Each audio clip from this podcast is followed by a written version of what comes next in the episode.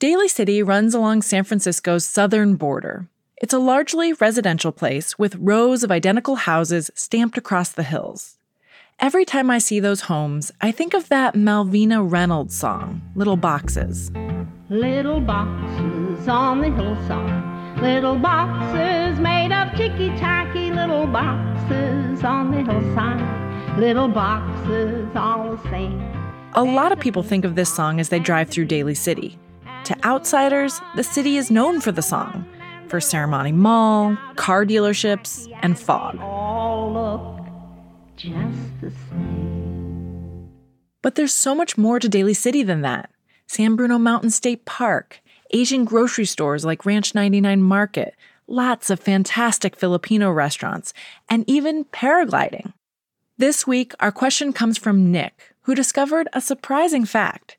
Daly City is one of the most densely populated cities in the country.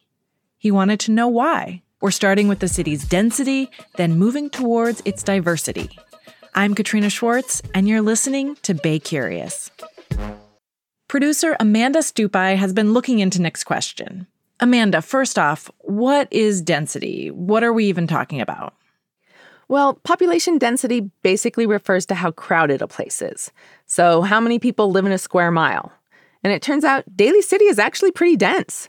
About 100,000 people are squeezed into an area that's less than eight square miles. When I think of dense places, I think of big cities like New York or San Francisco. I don't usually think about suburbs like Daly City. So, what makes Daly City so dense? It comes down to four main factors. First, a relatively large portion of the land in Daly City is residential. Second, households in Daly City are slightly larger than other places, so more people in each house. Third, the average lot size in Daly City, the amount of land a house sits on, is really small. That makes it easier to pack a lot of houses in. And maybe the most interesting factor the design of the houses themselves. Those first points sound pretty straightforward more houses and more people in a small space. But tell me more about the design of the houses. What makes them special? A lot of the houses were the vision of a developer named Henry Dolger. He wanted his houses to be affordable for first time homebuyers and found innovative ways to make that happen. Dolger was an expert at building high density housing. This is Robert Keil. He wrote a book called Little Boxes about Dolger and his role in developing Daly City. Dolger's vision started with a design that was very strategic. He also had the floor plans designed in such a way that they were easy to build. He actually centralized the heating systems and the plumbing systems so that you'll notice, for example, that the kitchen is almost always uh, on the opposite side of a wall from a bathroom. And if there are two bathrooms, they're often side by side to each other so that they share a wall. These tricks saved Dolger money and time. He was one of the first on the West Coast to use sheetrock instead of plaster for walls. And he rarely built ceilings higher than eight feet because sheetrock came in eight foot long pieces.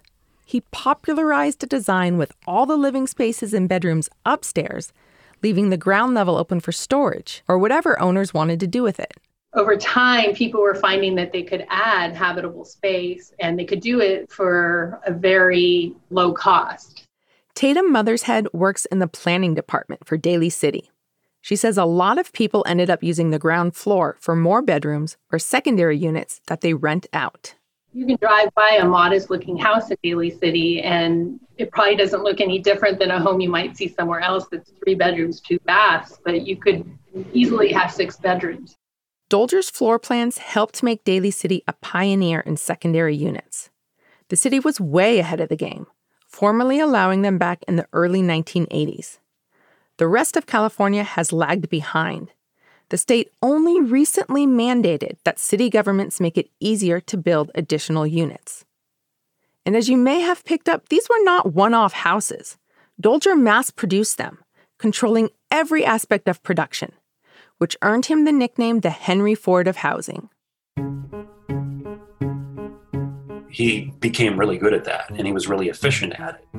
Robert Keil says Dolger even operated a lumber mill next to where he was building, right in the middle of what's now John Daly Boulevard.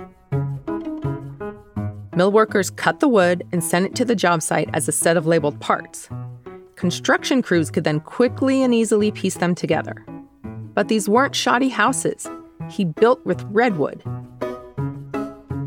Dolger's vision was quality homes at an affordable price. His innovations in design and production made it possible to spend more money on materials and to put his stylistic stamp on Westlake, the Daly City subdivision that would become his masterpiece.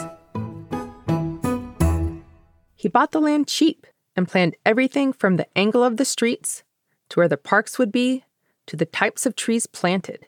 It's really unusual for a residential developer to build a complete community with a fire station, a shopping center, a bank, a library. That was cutting edge stuff back then. Most developers didn't think seriously about the services people would need after they moved into a neighborhood. Dolger's foresight earned Daly City a spot on the Ladies' Home Journal list of top 10 suburbs in America in 1975. And it was nice. Houses were separated by small lawns and driveways. Buffer streets kept busy road noise away from the houses. Keil says that Dolger worked with a team of architects and designers to give Westlake a unique aesthetic. Mid century slanted roofs, corner windows, desert inspired landscaping, not everyone was a fan. Many architects derided the houses, but buyers loved them. You know, I talked to a lot of people when I did the Westlake book who were original residents of those houses, and almost every person I ever talked to was like, "Oh, Henry Dolger is my hero. He made it possible for me and my family to own our first house." But the affordable housing, the schools, the parks, it was only for white people. Wait, these days Daly City is a super diverse place, and you're saying one of its biggest neighborhoods, Westlake, was segregated? Yes. It was due to a policy similar to redlining. But this time the government was loaning money to the developers, not to the individual home buyers. The only way someone like Dolger could have gotten the capital to build that subdivision uh, was by going to the federal government and getting a guarantee loan. No bank would be crazy enough to give somebody a, a loan to build over 10,000 homes uh, for which he had no buyers. This is Richard Rothstein on KQED's Forum, talking about his book, The Color of Law. And the federal government required Dolger uh, not only to refuse to sell homes to African Americans, but to put a clause in every deed that prohibited the owner from reselling to African Americans or renting to African Americans. Rothstein emphasizes African Americans in his book because in many parts of the country, racial covenants and deeds name them specifically. But in Daly City and across the Bay Area, it wasn't just African Americans who were excluded, it was anyone who couldn't pass as white. That included Latinos, Asians, and Filipinos. But how could the government justify discriminating against so many people this way? Well, the government would only guarantee development loans if a project was deemed a safe investment. Assessors looked at stuff like the quality of the building materials, if utilities were available, and the racial makeup of the neighborhood. If an area had black, indigenous, or other people of color living there, it was considered risky. If the area was integrated, or would even be open to integration, that was considered risky. So, to get a government backed loan, which was really the only way to build on a large scale, developers had to agree to only sell to white people. And all the housing developers went along with this? There are some examples of builders trying to get around this requirement. Rothstein talks about an effort led by the writer Wallace Stegner, who wanted to build integrated housing near Stanford, and about a union at a Bay Area Ford factory that tried to do it. But local or federal governments almost always found a way to squash projects that included housing for black people, and by extension, other communities of color. The white families who bought those homes uh, with federal subsidy in the mid 20th century gained over the next, next couple of generations wealth of 200 300 400,000 dollars in equity appreciation in their homes. They used it to send their children to college. They used it to take care of emergencies. And they used it to bequeath it to their children who would have down payments for their own homes.